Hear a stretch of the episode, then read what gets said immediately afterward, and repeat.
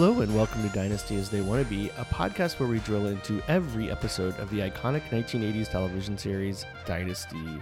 I'm your host, Derrik J. Lang, and with me is my co host, Kyler K. Jafari. Heidi ho. Well, we just received an invitation right before we started to record for a friend's baby shower, and I wanted to check in with you. How do you feel about being invited to a baby shower? I don't know how I feel about that. Like, are are dudes supposed to go to baby showers? I guess this is the way things work now with equality that now we have to go to baby showers, but I don't really want to go. Well, also, is it like a bachelorette party or is it more like the opposite of or I don't I don't know what the etiquette is or do you bring prizes and and play games or I don't know I don't I, somebody needs to educate me because I'm not sure how that works. Well, I think what's happened is that like all parties now have all morphed into the same thing. So like a bachelorette party is also a baby shower, but it's a girlfriend getaway and it's a wedding and I just don't know what to wear, what to bring, how to act, or even if I should RSVP yes to events these days because everything is just all mixed up. Wait, is is this like where you get like a diaper cake?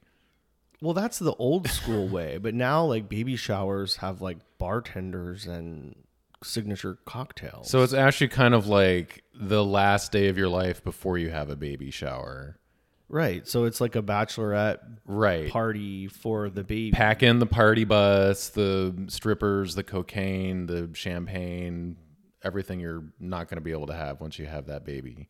Yeah, I feel like that's the approach now for a baby shower. Gone is the sort of traditional thing where everybody comes wearing their bonnets and women gab and ooh and ah over little baby clothes. Um so then the other thing is are we allowed to say no or like what's the best way to get out of going?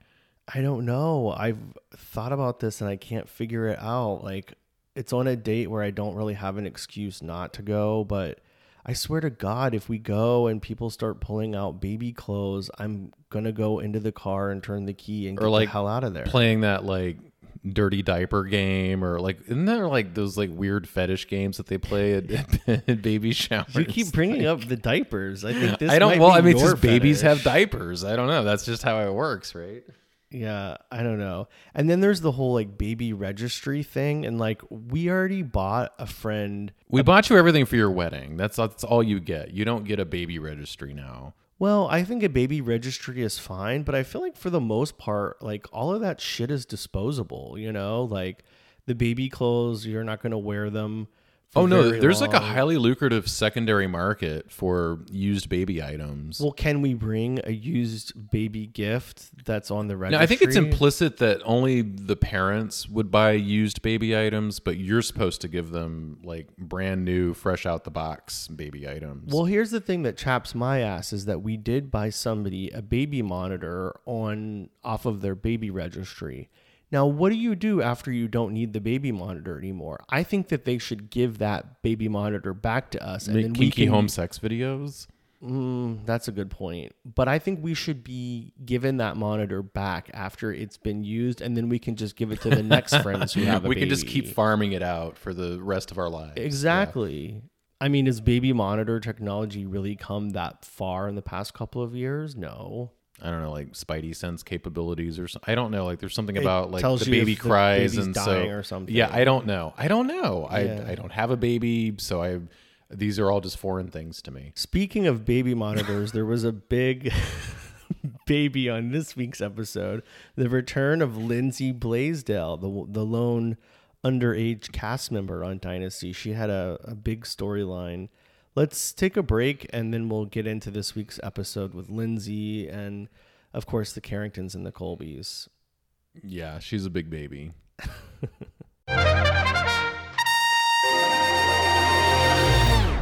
Welcome back. So, what should we tackle first in this week's episode? I guess we'll go to the beginning where the Carringtons and the now Colbys are engaged in a fiery tennis match of doubles. There's uh, Fallon and her new hubby, Jeff, playing against Blake and Krystle Carrington, of course.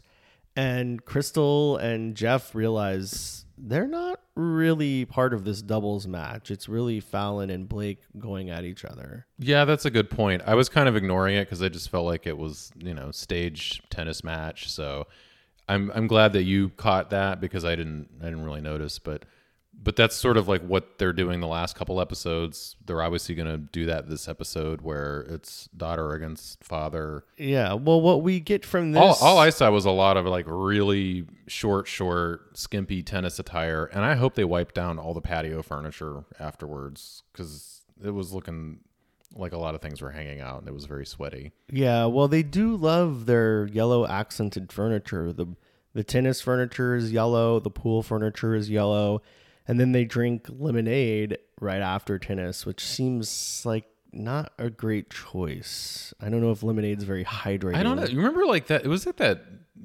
that thing from the '80s or something where you drink lemonade during sports. Like it was kind of, I guess, what fed into Gatorade and things later. But Oh, I couldn't barely drink lemonade by itself in air conditioning. I can't imagine. really, what you having, got against lemonade? Uh, it's just like sweet and tart, and I don't know. I hmm. would just want to drink water. Show me on the lemon where it touched you. I mean, it's there's nothing wrong with lemonade. Like Yeah, but right after a it's wholesome. furious It's, game it's of water, tennis? lemon juice, No. sugar.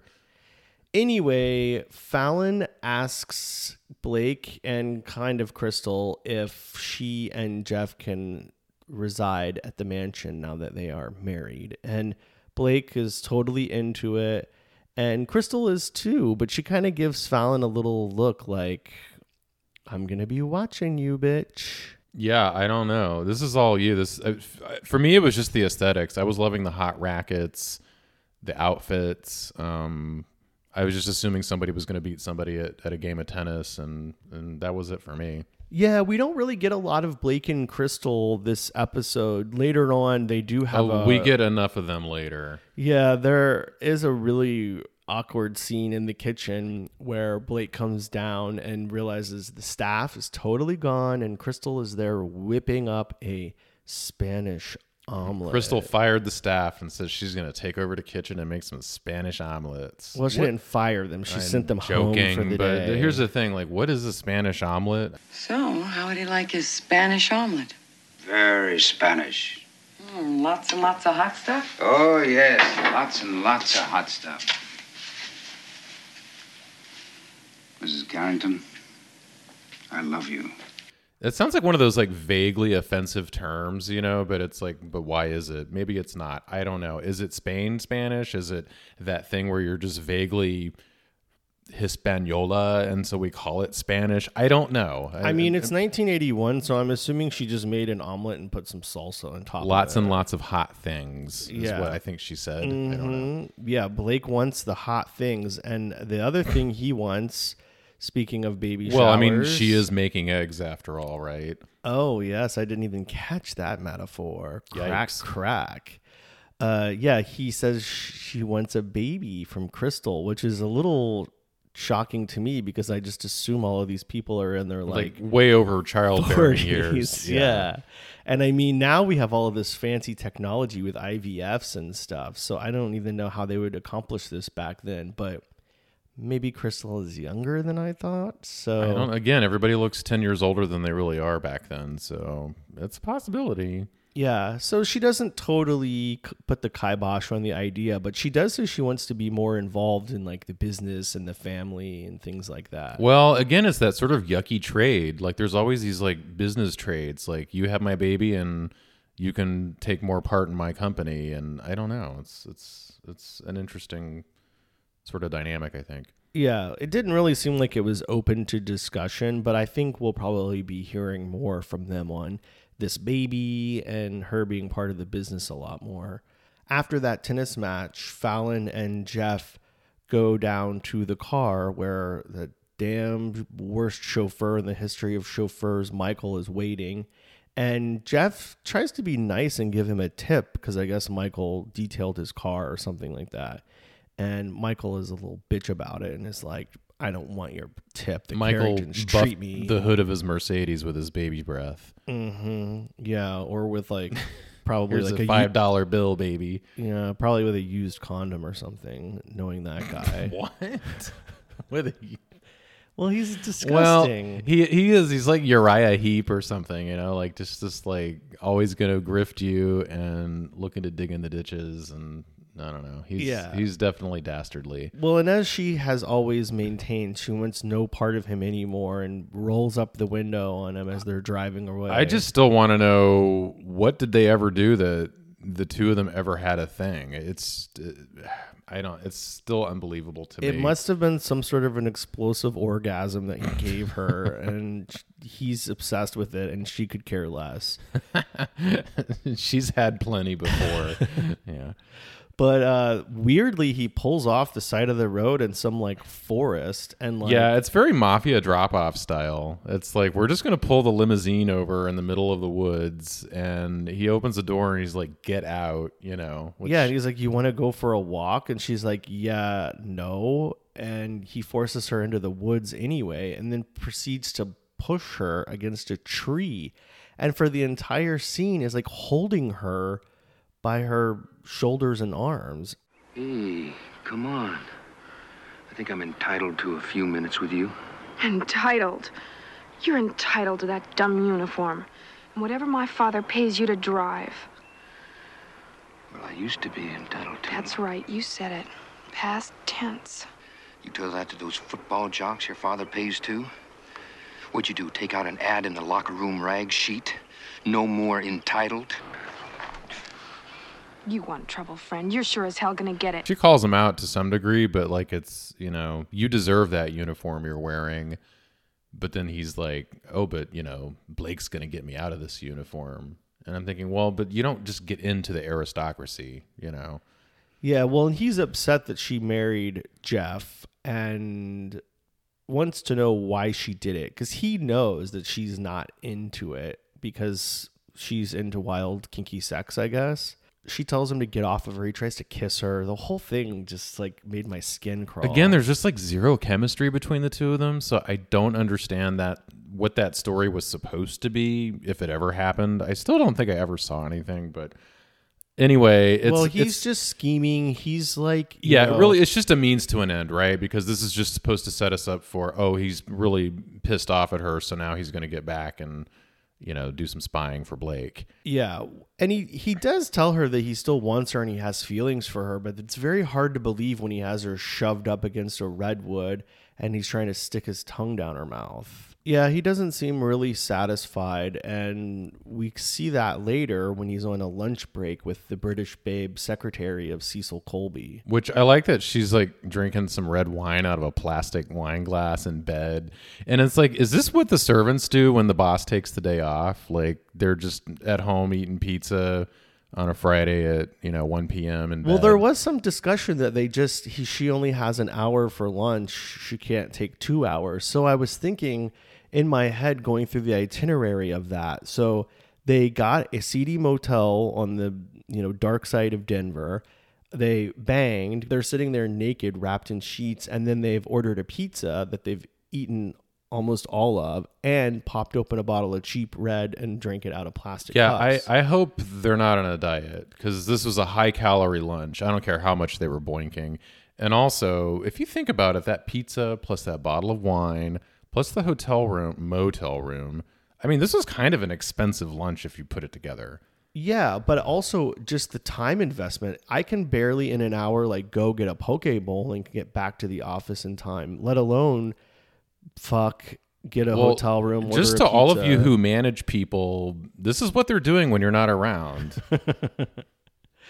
Yeah, this is what the servants It's either do. that or they're like xeroxing their asses or something. You know, like you just can't trust your your help when you're not around to supervise. That's how it goes. Yeah. So the British Babe secretary, whose name I don't know, uh, reveals that Cecil Colby bailed out uh, Carrington. Well, Michael loves this, of course. You know, he's just on the hunt. Well, this is how he's going to get out of his uniform, right? Like spying for Blake Carrington, and he's got the goods now. Yeah, or so he thinks when he presents this information to Blake in the library, or is it the study? I, I don't I don't know. It's an it's a an anti room. Who knows? It's it's every room you want it to be. Anyway, he presents this set of Clue. information to Blake, who is pissed off when he hears uh, that Fallon has agreed to marry Jeff Colby for the bailout from Cecil Colby of Carrington. he seems to have a hard time believing it, but then not really. And then it's like, well, yeah, of course, he had her sign a planned divorce agreement, and you know their wedding was a business deal essentially. So here we are again. Like he doesn't trust his wife, and he's ready to buy that story. You know? Blake doesn't trust who his wife, Yeah, I I don't think he does. Krystle. Yeah, I don't oh. think he trusts Krystle. Blake acts like Michael is lying, but then he later confronts Fallon and she just totally admits that she did this out of the goodness of her heart. And Blake No, is no. furious. Oh no, no goodness in her heart. Come on. She did it and I finally got to the bottom of this. I've been thinking about this since the first two episodes. She doesn't want power necessarily, but she wants to run Colby Co. Oh right, she reveals. So this is all part of her chess moves with Cecil Colby and yeah, it's not cuz she was trying to save daddy's company. I mean, that was probably like a nice side benefit, but her main objective Right, was- she she definitely has a bigger goal. That's right. She did reveal that to Michael, which was uh, pretty earth shattering because we just thought she was trying to be nice to her beloved daddy, but he is pissed because, as Blake explains to her, he's been through worse than this before, and he's come out of setbacks as he likes to call them. yeah, he's come out on top every time. So he doesn't need to marry his daughter off to just get out of this setback, as it were. You were going to help me by agreeing to some unholy pact with Cecil Colby. What makes you think that I couldn't have done that myself if I wanted to? What makes you think that I haven't been able to claw my own way up from setbacks before? I've gone to congressmen and kings and dictators and mob bosses when I needed help, and I got it. And you were safely tucked off at schools and on jets and on $200 a night hotels in Rio and Europe and the Caribbean with your beach boys and soccer studs and you name them, you found them. And I was here without you handling the problems, clawing my way if I had to, and I did it without your damned help. I'm I'm just like I'm thinking, but I don't see where he would have gotten out of this one. Yeah, how would he have actually gotten out of this predicament? I don't We think he necessarily would have, and I don't know how things work in the oil business, but or just business at that level generally. I, I think he's also having an ego trip, and he resents the fact that you know his daughter had to bail him out. Basically, Yeah, he well- he thought all this time it was just his scuzzy slash best friend, but it's actually just his daughter, and she's trading off her you know her familial sort of uh, equity for that. You know. Yeah, and she threatens to get a divorce and end it since he's so ha- unhappy. Or I guess it would be an annulment at this point. But uh, he says, "Nope, you're in that marriage and you're gonna make it work." So he's against it, but he's not totally against it. Right, and you, you get the the nice cheesy camera shots, like she's gonna pull the ring off, or is she going to? And then she pushes it back on, and you know, I don't know. It, it's it's kind of sad because Jeff's kind of a nice guy. There's nothing really wrong with him. Uh, I don't know if there's anything great about him, but then they're like in this marriage, and you know, she's clearly the more advanced person in that relationship, and it's not going to work out. You can just tell. Oh, no way. But I am interested to see the dynamic of how it works and how much power she kind of gets out of this relationship that she's in. If she really will rise to power. Now, see, that's kind of a neat thing, right? Like, you know, the marriage isn't going to work, but like, let's see how it doesn't work. Like, like there's a lot of ways that a marriage cannot work. So it's it's actually interesting storytelling when you think about it. Mm-hmm. And the other thing to note is that Krystle didn't really want to be part of this awkward discussion revealing that Fallon got married for money, basically. And Blake snaps at her and tells her to sit down. She wanted Yeah, more you power. you wanted to be in this family. Well, you're going to be in this family. You know. Yeah, and she has the look on her face like, well, shit, I didn't mean like this. I just wanted to be a VP of something. Well, she's she's really good at having like hurt eyes. That's one thing I will give Linda Evans, and it makes this character very sympathetic when it wouldn't normally be. This would just be like the trophy wife character, but you know, again, she's really believable, and in ways that are kind of new and unexpected. So I, I feel bad for her genuinely in this situation. Now, most of the episode was actually dedicated to all kinds of drama happening with the Blaisdel family over the, really the course of a day, which I thought was kind of interesting. But it starts with the family at breakfast, and Lindsay is going to have a friend come over, and Claudia is going to Well- go see her therapist, and Matthew, of course, is going to go to work. Claudia's got these magical chocolate chip cookies, and I think they're the root of all evil in this episode because anybody who touches these cookies, it's like they go over the edge. so, you know, Lindsay has her like friend over, and I don't know if he's supposed to be a romantic interest at this point, but of course he's like, Well, Claudia does ask, "Is he a hunk?" And Lindsay's like, "He's cute." Okay, so chocolate chip cookies aside, Claudia is clearly a like a sex goddess, right? Man eater for sure. I don't know if she's a man eater, but she's she's got like this Aphrodite like goddess of sex and love like Well, uh, a couple of episodes, she was literally dressed like well, Aphrodite. th- that's right, exactly. I'm like calling back to that dinner party episode, and then she's like at the therapist's office, which, by the way, having like the most boring therapy ever. Which maybe that's all therapy. I don't that know. but- therapist needs to be He, disbarred. yeah, take his license away. That was some bad therapy. it was such a weird therapy session. Like she was making jokes, and then he was making jokes, and he well, was no, asking- worse. She was crying, and then he was making jokes about what she was crying about, and it's like that's like sounds like the opposite of therapy. that would just make me nuttier. Like, Yeah, and like all of the, his questions were more like personal in nature, not really asking her about her like mental well being. Yeah, if I wanted all that, I how many just- times are you fucking Matthew? It's yeah, like just, so I, I just go to my friend if I wanted. to You know, I don't need to pay for therapy if that's the kind of conversation we're gonna have. But I think she's due for another mental breakdown if she keeps going to that guy. Yeah, you can definitely see it like it's a pressure cooker, right? And the big thing that she brings up in this therapy session is sex. Um and again, like she's she's like so in touch with like you know, her sex drive basically. And you know, and then she's in the car with Lindsay giving Lindsay the talk, you know, about and this is like the wokest talk ever. She's like, you know, some men respect women and some men don't, you know, and it's Yeah, like, which is as true then as it is today. yeah, and it's like I guess you have to remember there was still a feminist movement going on back then. It's not like we, we take it for granted now, but like they were these were ideas that were floating around and here they are in the dialogue, you know.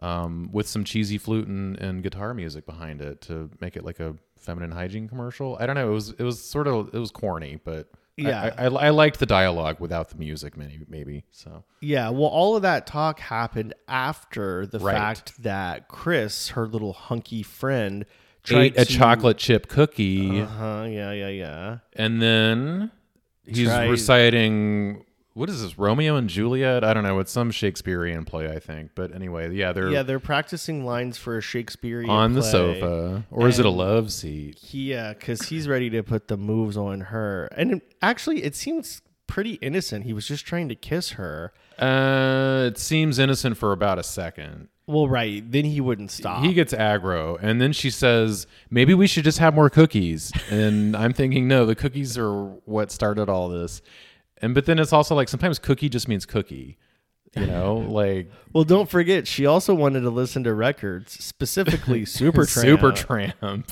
And I like how he says boring and she's like Super, Supertramp? Tramp. Like it's like no, you you you heard him the first time. Um I don't think anybody's ever really wanted to listen to a Supertramp album. I also didn't. Yeah, I wouldn't have pegged Lindsay as a Supertramp super fan. Um yeah, Breakfast of Champions. I don't know. Anyway, uh But yeah, that encounter sends her into a wild tizzy where she knocks over the lamp that doesn't break and she rushes out to the blue car that her father bought her mother as a congratulations you're not mental anymore present. Well, I do like how this this is literally a vehicle for mental instability. Um, you know, so she's going to go have her breakdown in the car. And Claudia kind of had the same moment when she first got that car. Do you think that car is cursed and it causes everybody? Yeah, and it's not it- even cursed in a fun way like Christine. I mean, it's just a Ford Futura or something. It's not even a Granada or whatever. And like, she can't even back out of the driveway in it. Although I guess they were just trying to imply that she's not old enough to drive yet. So she's like, I will say for a jumping fourteen the year curb old, in that thing. Like, for a fourteen year old, she did a pretty good job of driving. I mean, it was probably a stun driver. but obviously they're not going to let him emotionally unstable 14 year old actress or how she's probably 30 years oh, old she was at least 30, right? 14-year-old. Passing for 14, yeah. but yeah she goes off down the road and ends up uh, at the walter lankershim matthew blaisdel oil derrick i don't know why or how she even knew where it was located because they didn't have gps or smartphones Well, back I'm then yeah, I don't know how people got around back then before they had phones. yeah especially frantic 14 year olds I can't imagine she would know where her dad works or how to get around town or anything. So Yeah. So yeah, then she ends up uh, with Walter Lankershim, who actually gives her kind of like a great talk. He tells her that she's 14, going on I just- eight. I just want to know why is Dale Robertson like a guest star? He's been in every episode so far, and frankly, as far as character acting goes, he's like kind of chewing up all the scenery. And he's driving so many of these plots forward. Yeah, he really is. So yeah, I do like his little speech, and he even he even stops himself like as he's about to get a little bit too aggressive, and you know, kind of backs off, and and there's like this sort of like fatherly moment with her, I guess, you know, which is interesting because Matthew can't seem to do that. At Well, least not in that moment. Matthew you know? is surrounded by two crazy women. Well, Although that's- I'm starting to think Lindsay is much more touched than Claudia. Okay, is. but we've all been teenagers, right? Like, I th- and everybody out there don't have teenagers. They're the worst. This is what they do. They go crazy. They they take your car Mm-hmm. and they drive to your office or wherever you work and embarrass you in front of all of your coworkers. yeah, Part of the discussion in the car between Claudia and Lindsay after she's driving her back, you know, from her breakdown at the oil trailer, Lindsay is criticizing this young man that's come over to study with her slash date raper, and Claudia's basically she's like, he's a young man, which uh, she's not taking up for him, like she's not excusing it.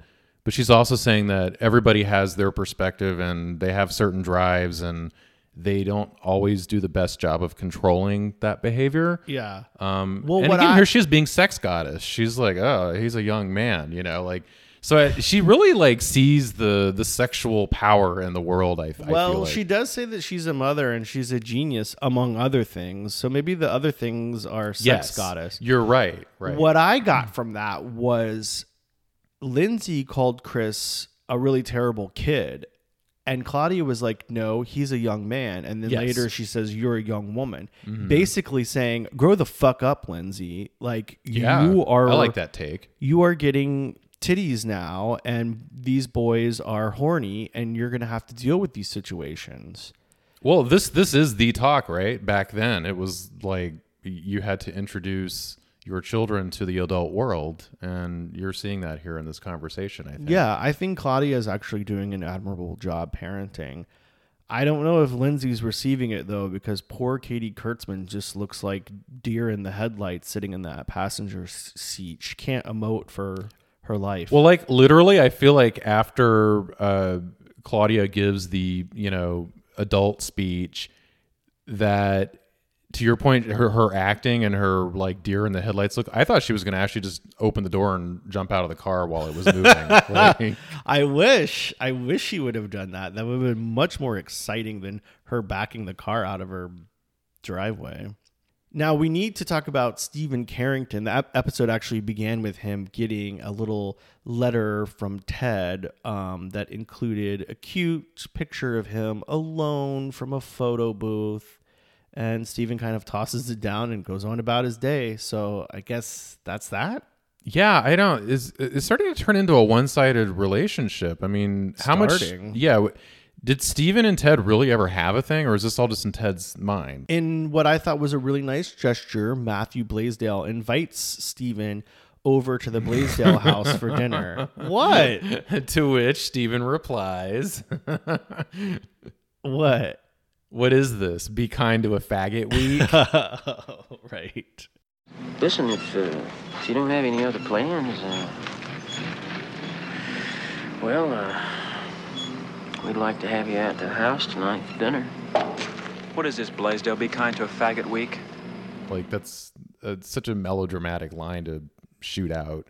Yeah, but Steven is a melodramatic guy. He's so- not really though. That's I I don't think that was fitting to the character. I mean, I guess he was pissed and you know he. He's emo to the max. Are you kidding you me? You think so? I don't know. Yes. I, I He's don't. always like reciting poems, and he's Okay, always you're right, but he just. sulking. I guess he's an undercover emo because like he's just got his roustabout oil rig attire on and his VO5 hot oil, you know, ultra moosed hair. I'm just not seeing the the emo. But I guess you're right when you think about all the quoting poetry, which he even complains to Claudia about later.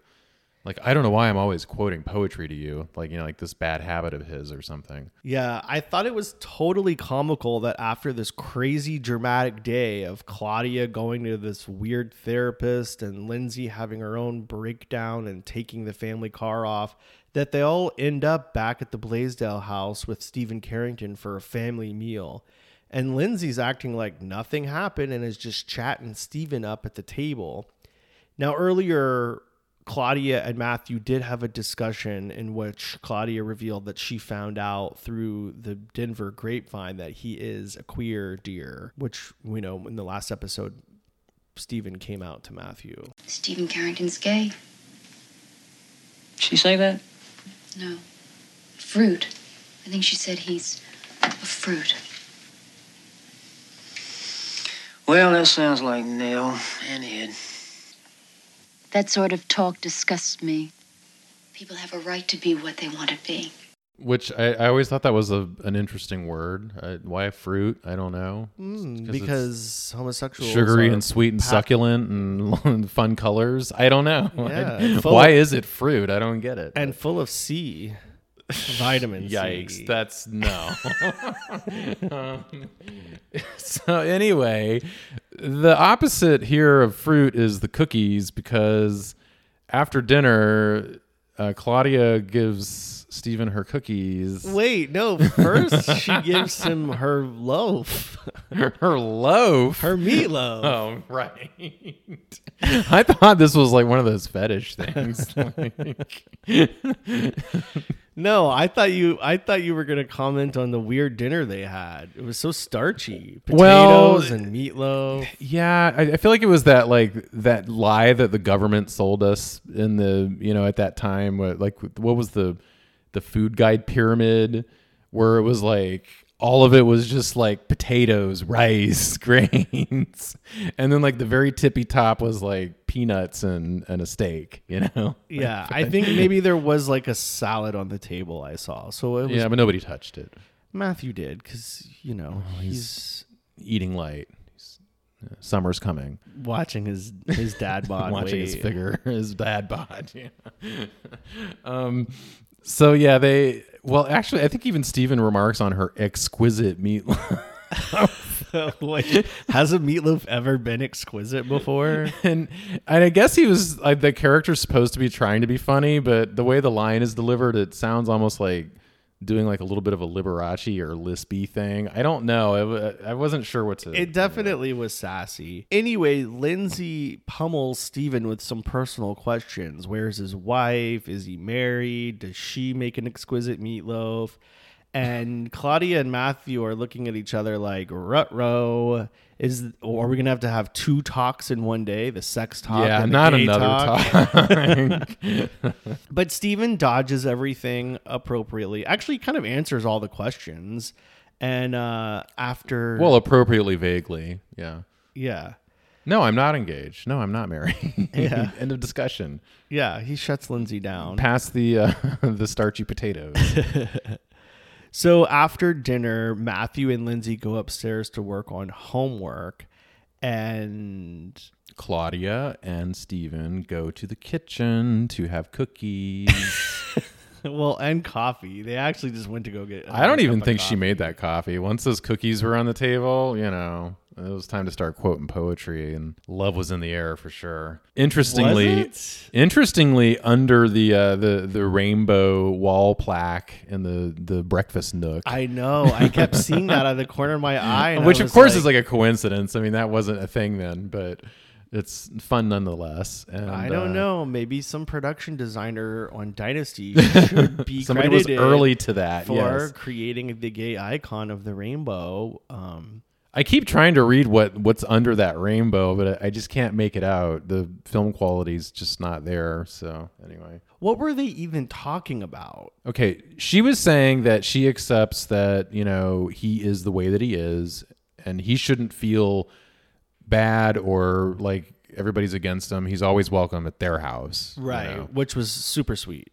Right. This is also, you know, again, part of Claudia's outreach, or the two of them both reaching out to each other. And I think that sort of comes to a head in a moment because then they start, uh, well, he, he's quoting, I don't know if it's uh, Marlowe. I don't, anyway, one of those English poets from a million years ago. And then he says, "Well, I don't know why I have this bad habit of, you know, quoting poetry to you." And so- Crash. Yeah, Drops the coffee plate. so the, I, I guess she must have made coffee at some point because then the yeah the coffee saucer goes to the floor and everybody reaches for it at the same time, or are they really just reaching for each other? And Well, I watched this back a couple of times, and he leans in and smooches her. It's more him kissing her than her kissing him. But they definitely, well, he's a young man, you know. yeah. Well, they definitely, nobody was stopping the kissing. They let it go all the way. What was your reaction to this? My face cracked. The first I can't remember the first time I saw this. You can kind of tell it's coming, but you really aren't ready for it when it happens. So you can tell it's coming. We literally just had an episode where he was with his gay domestic partner. Yeah, but the whole time you're like, you have this thing with Claudia going on, and and she's a, A woman in touch with her sexuality, and it's a friendship, but she's a man and he's a woman, and so what? Uh, yeah, yeah, that's a a real face crack there. Yeah, I wasn't getting that into it, but you have seen all of these episodes, so maybe you know something I don't know That- about Claudia Blaisdel. Spoiler alert. Yeah. Um, Yeah, it just came out of left field for me. I don't know how this is gonna go. I'm I, I will say that it's surprising in a way, but it's also not unbelievable because everything that's built up before it's already established a context where the two of them sympathize. They're both sort of uh, outsiders in a way. You know, they've they've got some issues personally that they're each working on. Um, and so it, it makes sense that the two of them end up kind of connecting and in a sort of it's it's it's lazy logic you know but this is also just a soap opera so Yeah, well, and maybe we're just seeing the beginning of his bi journey or something like that, which would be super progressive and interesting. I don't think that's probably what's going on, but I might like to read that into it since bisexuals are probably like the least represented now in popular culture of the LGBTQ demographic. But I don't know. I don't know where this is going to go, but I was definitely shooketh. it's them damn cookies It's the damn cookies. Well, let's take a break and talk about our looks of the week. And we're back. Oh my gosh, there were so many outfits in this week's episode. So many options. So hard to choose, choose, from. I didn't say hard to choose. I just said there were a lot of outfits. what was your favorite look of the week? uh, for me it's it's definitely lindsay's um, romper onesie at the uh, end of the dinner party and i'm just wondering this this she's a young woman at this point she's 15 right and she's 14, but yeah. Okay, but still, like she's wearing an OshKosh B'gosh, pink flannel, you know, overall romper jumper thing. I don't know what this thing is, but it's totally inappropriate. That's your look of the week? I thought she was wearing pajamas. I think it's pajamas, but like, what what half grown teenager wears pajamas to the dinner party? You, you don't like my look of the week?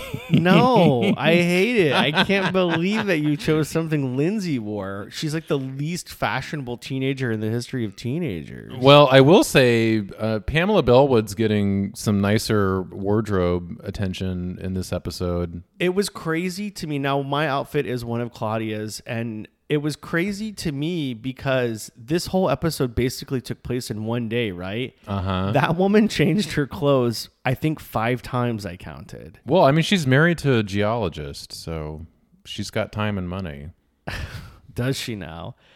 Yeah, I could not believe how many different outfits she wore. She had an outfit in the morning, she had an outfit for the therapist, she had an outfit for uh, the dinner party.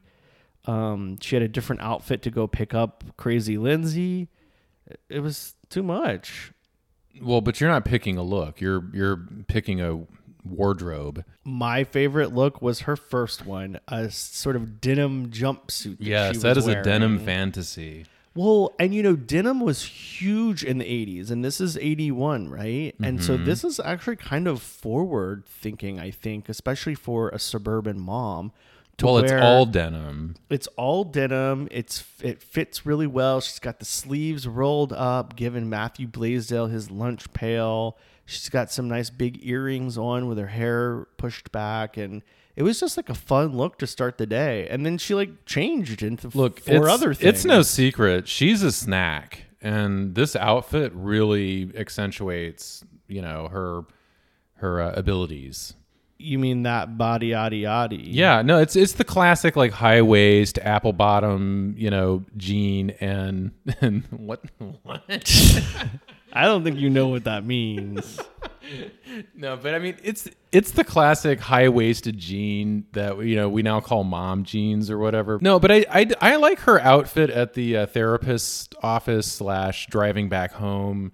It's a very quintessential look from the like you know early to middle '80s. I think every woman in that time had this outfit. It's the long skirt with the the high heel boots that come up to the knees, so you don't actually see any leg. It felt a little Pentecostal to me. It was a little, pe- but I mean, it was it was a look from that time. It was definitely fashion, you know, that was coming out of that period, and the uh, layered vest with sweater. I mean, it's not like a hot, you know, ensemble, but it's it's a very quintessential look from that time period. I Yeah, think. no, I totally love Claudia bringing it fashion wise. I mean, Fallon and Krystle had some good looks this week too, but just the fact that she changed Oh my her god, outfit so many times. What Krystle and Blake were wearing in the kitchen? Did you notice? It was like blue terry cloth and red angora sweater. So it was like Elmo and Oscar the Gr- or, or Elmo and Cookie Monster boinking over a Spanish omelet in the kitchen or whatever. I don't know. That was that. I think those were some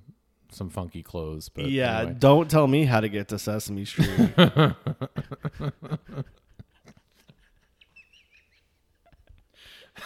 okay.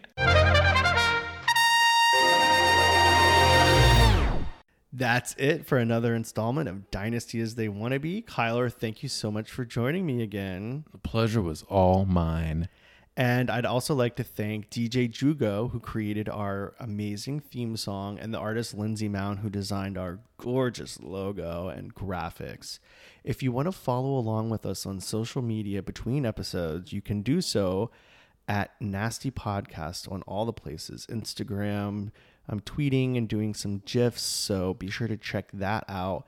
Otherwise, you can find everything you need to concerning Dynasty as they want to be at nastypodcast.com. That's N A S T Y podcast.com. All right. Well, I'm gonna go make some Spanish omelets now. Mm, make sure make sure you include a lot of the hot stuff. Hot stuff. See you next week. Bye.